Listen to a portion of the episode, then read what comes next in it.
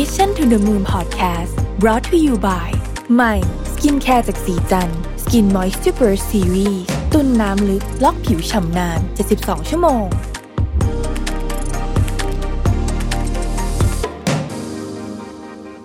สวัสดีครับ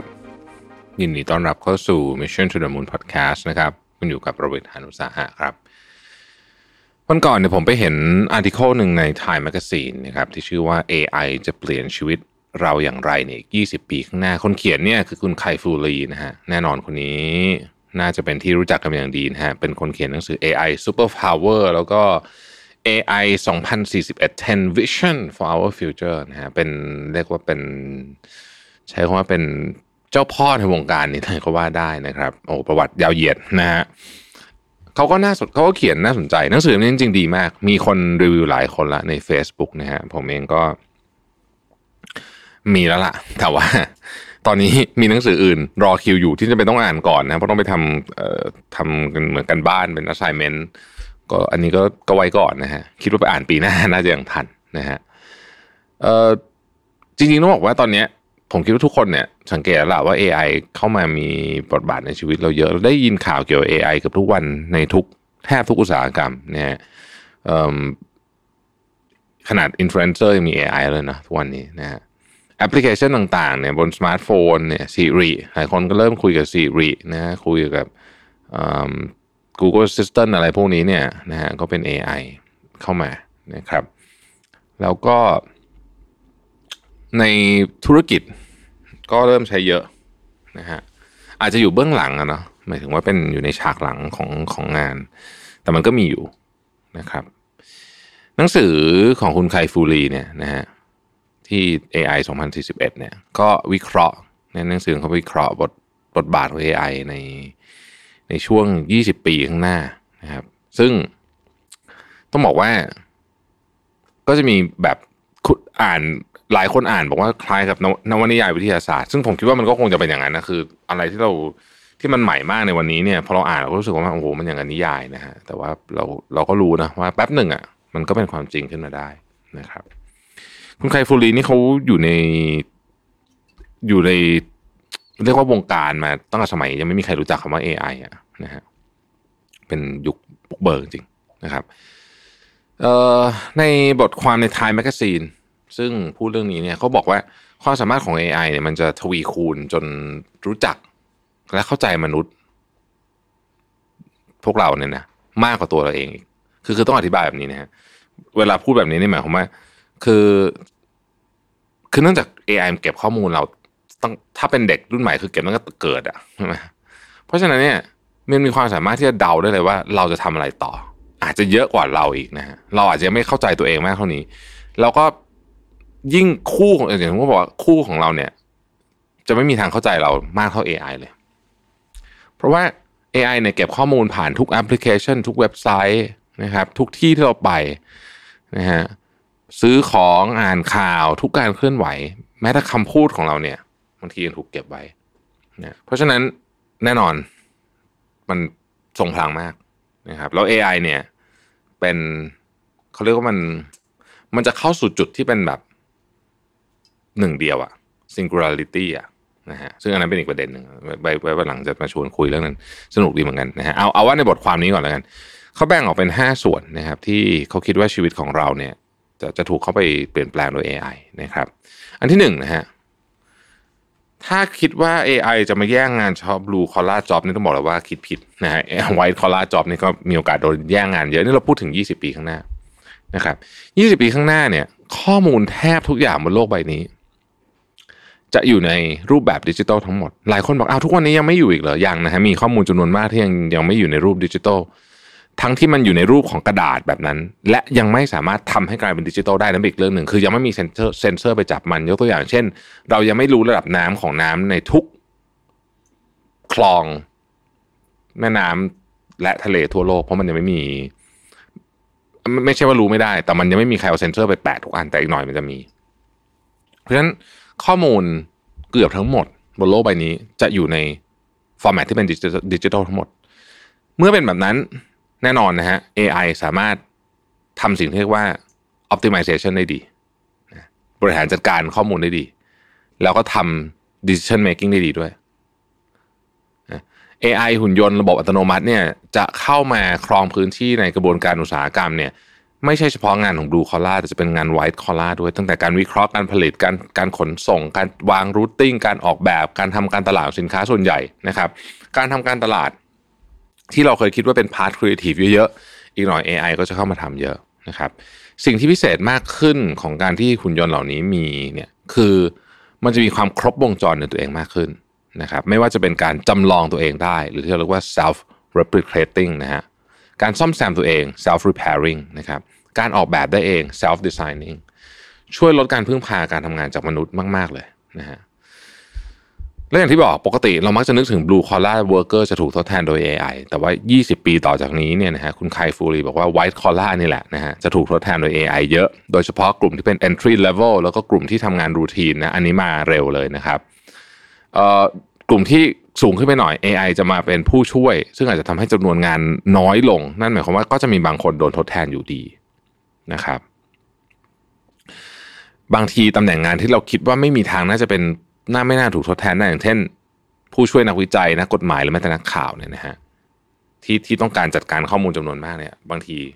AI ก็อาจจะเข้ามาแทนได้เหมือนกันนะครับอันนั้นคืออันที่หนึ่งนะครับ อันที่สองคือการปฏิวัติอุตสาหกรรมในเชิงของสุขภาพในอุตสาหกรรมสุขภาพ ถึงแม้ว่า AI เนี่ยจะเข้ามาสร้างความสั่นคลอนให้กับตลาดแรงงานเนี่ยนะครับ แต่ในขณะเดียวกันการมีอยู่ของมันเนี่ยก็ช่วยพัฒนาคุณภาพชีวิตของเรามาก ๆ เลย โดยเฉพาะในแง่ของสุขภาพ ในปัจจุบันเนี่ยเราเริ่มเห็นแล้วว่าการดูแลสุขภาพเนี่ยกำลังถูก transform ให้มีความเป็นดิจิตอลมากขึ้นนะครับ ซึ่งต้องบอกว่าตอนนี้เนี่ยมันยังมีความเป็นอนาล็อก แล้วก็แยกกันอยู่เยอะมาก แต่ในอนาคตมันจะดิจิตอลมากขึ้น ใน 20 ปีข้างหน้าเนี่ยภายใต้อุตสาหกรรมสุขภาพที่เต็มไปด้วย Data นวัตกรรม และเทคโนโลยีเนี่ยสิ่งที่จะเกิดขึ้นทั้งหมดทั้งมวลเนี่ยมันเป็นการสร้างโอกาสให้อุตสาหกรรมเนี่ยกลายเป็น fully data driven นะฮะหรือว่าขับเคลื่อนด้วยข้อมูลแบบเต็มรูปแบบ ซึ่งคุณไคฟูรีเนี่ยแกก็บอกว่าไอเอเนี่ยมันจะเข้าไปปฏิวัติ supply chain ของสายสุขภาพทั้งหมดนะฮะตั้งแต่การวินิจฉัยโรค การรักษา การคิดยา การมอนิเตอร์ การดูแลรักษาในระยะยาว อะไรอย่างเงี้ยทั้งหมดเลยนะครับการผลิตด้วยนะฮะนอกจากนี้เนี่ย AI ยังจะเข้ามาช่วยมนุษย์ในกระบวนการค้นคิดยาชนิดใหม่ๆนะฮะด้วยต้นทุนที่ต่ำกว่าเดิมมาก คือเวลาจะทำยาตัวหนึ่งสมัยนี้เนี่ยนะยาหนึ่งตัวเนี่ยโอ้โหใช้เงินเป็นหลักเป็นหมื่นล้านอะเหรียญนะฮะกว่าจะได้ยาตัวหนึ่งเขาถึงต้องทำแพทเทนกัน 20 ปีเพราะกว่าจะได้มาทีหนึ่งบริษัทยาเขาลงทุนเยอะมาก ในอนาคตต้นทุนพวกนี้จะถูกลงนะครับ แล้วนอกจากจะถูกลงแล้วเนี่ยเรายังสามารถหาวิธีรักษาไอ้โรคที่มันรักษายากๆได้ด้วยนะฮะและที่สำคัญที่สุดเลยคือ อนาคตเนี่ยยามันจะไม่ได้ถูกผลิตมาแบบ เป็นขวดมันเหมือนกันหมดละ ถ้าถ้าถ้าคิดภาพอย่างนั้น แต่มันจะเป็นสิ่งที่เรียกว่าเป็น precision medicine ก็คือ คนนี้เป็นอะไรอยู่ตรงไหน อายุเท่าไหร่ ยามันถูกออกแบบมาเป๊ะๆให้เหมาะสม ซึ่งในความเป็นจริงเวลาเราคิดเอาไม่ต้องคิดได้อะไรไกลเนี่ยยกตัวอย่างพาราเซตามอลจริงๆพาราเซตามอลเนี่ยนะฮะคือคนอายุเท่ากันน้ำหนักใกล้ๆกัน จริงๆมันอาจจะไม่ต้องการพาราเซตามอลโดสเดียวกันก็ได้ อันนี้อันนี้เป็นยกตัวอย่างของ precision medicine แล้วกันนะผมผมคิดของผมเอาเองว่าเออมันคงจะเป็นประมาณนี้ ซึ่งพวกนี้มันก็ถูกทำให้ประสิทธิภาพเนี่ยดีขึ้นและแน่นอนใครเป็นอะไรมันลงไปรักษาถึงที่นั่นได้ไอ้คำว่า precision medicine ในที่นี้ไม่ได้หมายถึงว่าการออกแบบโดสเซจหรือว่าตัวยาอย่างเดียวแต่มันพูดถึงว่า เฮ้ย คุณเป็นอะไรอะเป็นป่วยตรงเนี้ย มันก็รักษาตรงเนี้ย ไม่ใช่กินแล้วก็หวานไปทั่วเหมือนเดิมนะฮะ อันนี้ AI มาช่วยได้เยอะ จริงๆ ปัจจุบันนี้มันก็เริ่มมีแล้วนะนะครับเดี๋ยวมะเร็งอะไรพวกนี้เขาก็เริ่มทำอะไรอย่างนี้มากมากมากขึ้นละแล้วอย่างอนาคตอายกตัวอย่างโรคมะเร็งเนี่ยอนาคตเนี่ยโรคมะเร็งก็จะไม่ได้น่ากลัวแบบนี้ แต่อาจจะมีโรคอื่นนะที่น่ากลัวกว่านี้นะฮะอันที่สามคือการคมนาคมที่ทั้งปลอดภัยแล้วก็สะดวกมากยิ่งขึ้น ในปัจจุบันเนี้ยเราเริ่มเห็นแล้วว่าไอ้รถยนต์ขับเองเนี่ยมันมีแนวโน้มนะจะเข้ามา มีเรียกว่าเข้ามาใช้ในชีวิตจริงได้นะครับ ใน 20 ปีข้างหน้าเนี่ย AI จะเข้ามาช่วยให้ชีวิตของผู้คนบนท้องถนนดียิ่งขึ้น ผ่านระบบการขับขี่อัตโนมัติเรียกว่า 100%นะครับเขาบอกว่าถ้าขับขี่อัตโนมัติแบบนี้เนี่ยจะช่วยลดอัตราการเสียชีวิตของอุบัติเหตุได้เยอะมากเลย คือแทบจะไม่เหลือเลยนะฮะ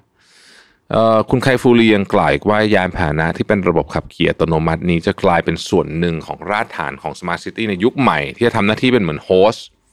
ในการเชื่อมโยงรถต่างๆ เข้าด้วยกัน โดยรถแต่ละคันเนี่ยสามารถสื่อสารถึงกันได้พอมันสื่อสารถึงกันได้เนี่ยมันขับเคลื่อนอย่างแม่นยำใช้พื้นที่น้อยลง ไม่ต้องเว้นระยะกันไกลใช่ไหมฮะอันระยะระหว่างคันหน้ารถก็ไม่ติดด้วยนะฮะถ้าใครนึกภาพไม่ออกให้นึกภาพว่าสมมติมีรถคันหนึ่งยางแตก รถคันนี้จะสามารถส่งสัญญาณไปหารถคันอื่นๆ ให้ระวังนะครับ อยู่ห่างแล้วก็เบี่ยงไปใช้ทางอื่นแทน เพราะว่าทางนี้มันจะต้องมาซ่อมแซมก่อนซ่อมแซมยางก่อนอะไรแบบนี้เป็นต้นนะครับ มันจะเป็นระบบการคมนาคมที่เชื่อมโยงไปอยู่ที่ศูนย์กลางอันเดียว น่าทึ่งมากนะฮะและเรื่องรถติดเนี่ยอาจจะหายไปเลย แล้วที่สำคัญไปกว่านั้นเนี่ยนะครับรถมันจะถูกยูทิลไลซ์มากขึ้น ทุกคนเรียกรถมาใช้ตอนที่ตัวเองจะใช้ ตอนที่ไม่ใช้มันก็ไปใช้ให้คนอื่นใช้นะฮะที่จอดรถในเมืองจะต้องการน้อยลง เราจะมีพื้นที่สีเขียวมากขึ้น พื้นที่ถนนน้อยลง ข้อที่ 4 คือการเสริมประสบการณ์การเรียนรู้ที่เหนือชั้น การเข้ามาของ AI เนี่ยไม่ได้สร้างการเปลี่ยนแปลงให้กับผู้ใหญ่เท่านั้น แต่กับเด็กๆด้วยเช่นกันนะครับ คุณไคฟูลีบอกว่า AI เนี่ยจะเข้ามาเป็นครูผู้สอน เข้ามาเป็นผู้ให้คะแนน และตอบคำถามพื้นฐานให้แก่เด็ก ๆ โดยจะมีความแม่นยำด้านข้อมูล และมีความอดทนมากกว่าครูที่เป็นคนจริงๆซะอีก โดยครู AI เนี่ยจะยังสามารถตรวจจับได้เมื่อสอนไปถึงตรงไหน หรือว่าสอนแบบไหนทำให้เปลือกตาของนักเรียนหย่อนยานจนแทบจะปิด ช่วยวิเคราะห์และปรับรูปแบบการสอนให้นักเรียนเรียนรู้ได้เร็วยิ่งขึ้น และยังมอบการทดสอบให้แก่นักเรียนแต่ละคน โดยอ้างอิงจากระดับความรู้ความสามารถของนักเรียนในเรื่องนั้นๆนะฮะคือทุกคนได้ข้อสอบไม่เหมือนกันเลยนั่นเองแทนที่จะมอบข้อสอบที่เหมือนกันหมดให้กับนักเรียนทุกคน แต่ขณะเดียวกันเนี่ยคุณคุณครูที่เป็นมนุษย์เนี่ยนะฮะก็จะยังทำหน้าที่ที่ AI ทำไม่ได้ เช่น การสร้าง critical thinking การกระตุ้นความคิดสร้างสรรค์ นะครับการปลูกฝังความเห็นอกเห็นใจซึ่งกันและกันนะครับการสอนทักษะ การอยู่ร่วมกับผู้อื่น การสอนทักษะการทำงานเป็นทีมเวิร์กนะครับรวมถึงเมื่อนักเรียนเกิดความสับสน หรือต้องการปรึกษาเรื่องเกี่ยวกับความรู้สึกทางจิตใจ เรื่องอะไรที่มันมีความซับซ้อนของมนุษย์มาก ๆ เรื่องความรักอะไรแบบนี้ พวกนี้ก็จะเป็นหน้าที่ของครูที่เป็นมนุษย์นั่นเองนะครับ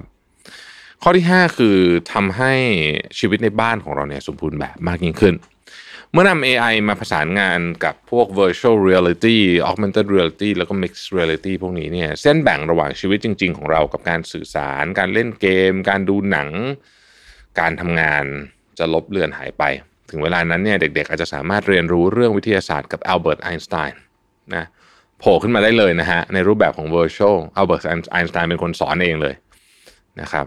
แล้วพวกเขาเนี่ยยังสามารถที่จะปฏิสัมพันธ์กับนักวิทยาศาสตร์จำลองเหล่านี้ได้อีกด้วยนะฮะพูดกันแบบเหมือนอยู่ต่อหน้ากันเลยนะฮะอาจจะทดลองอะไรที่ยุคนี้ไม่สามารถทดลองได้ เช่นทดลองว่าระเบิดนิวเคลียร์ทำงานจริง ๆ มันจะเป็นแบบไหนนะฮะ ในเชิง entertainment นต์นะฮะแน่นอนว่า AI จะช่วยทำให้ประสบการณ์การเล่นเกมต่างๆ การดูภาพยนตร์เนี่ยเสมือนจริงมากยิ่งขึ้น อีกหน่อยภาพยนตร์อาจจะไม่ได้เป็น one way เราอาจจะเข้าไปปฏิสัมพันธ์กับคนในภาพยนตร์ได้ด้วยซ้ำนะครับ เช่นเดียวกันกับพวกคุณยนต์ต่างๆ จะทำให้เราเห็นว่าเส้นแบ่งระหว่างโลกจริงกับโลกเสมือนนั้นไร้รอยต่อนะครับ AI จะเข้ามาซึมซับอยู่ในชีวิตประจำวันของพวกเรา จนเราแทบไม่รู้เลยว่า ชีวิตเราเปลี่ยนไปขนาดไหนนะครับ เวลาเราไปวิ่งที่สวนสาธารณะ เราอาจจะเห็นอะไรที่มันมีเป็นทางเดินจริงทางวิ่งจริง แล้วก็เป็นของที่เป็น AI ที่ช่วยให้เราซ้อม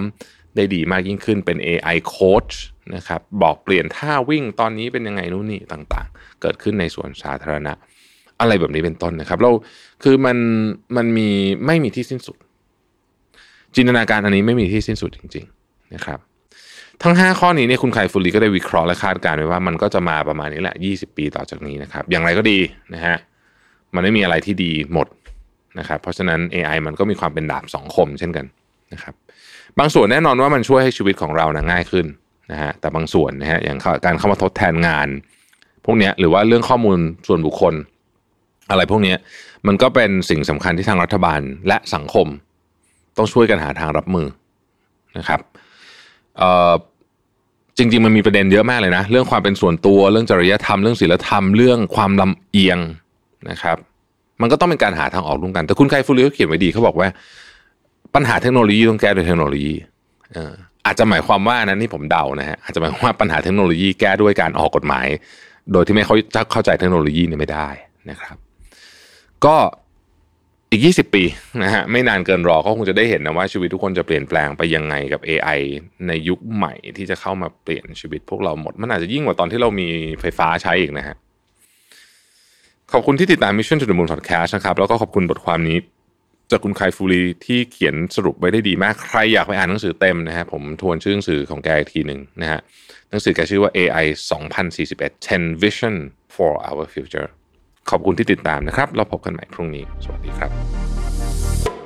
Mission to the Moon Podcast Presented by สีจัน Skin Moisture Burst Series ตุ่นน้ำลึกล็อกผิวชำนาน 72 ชั่วโมง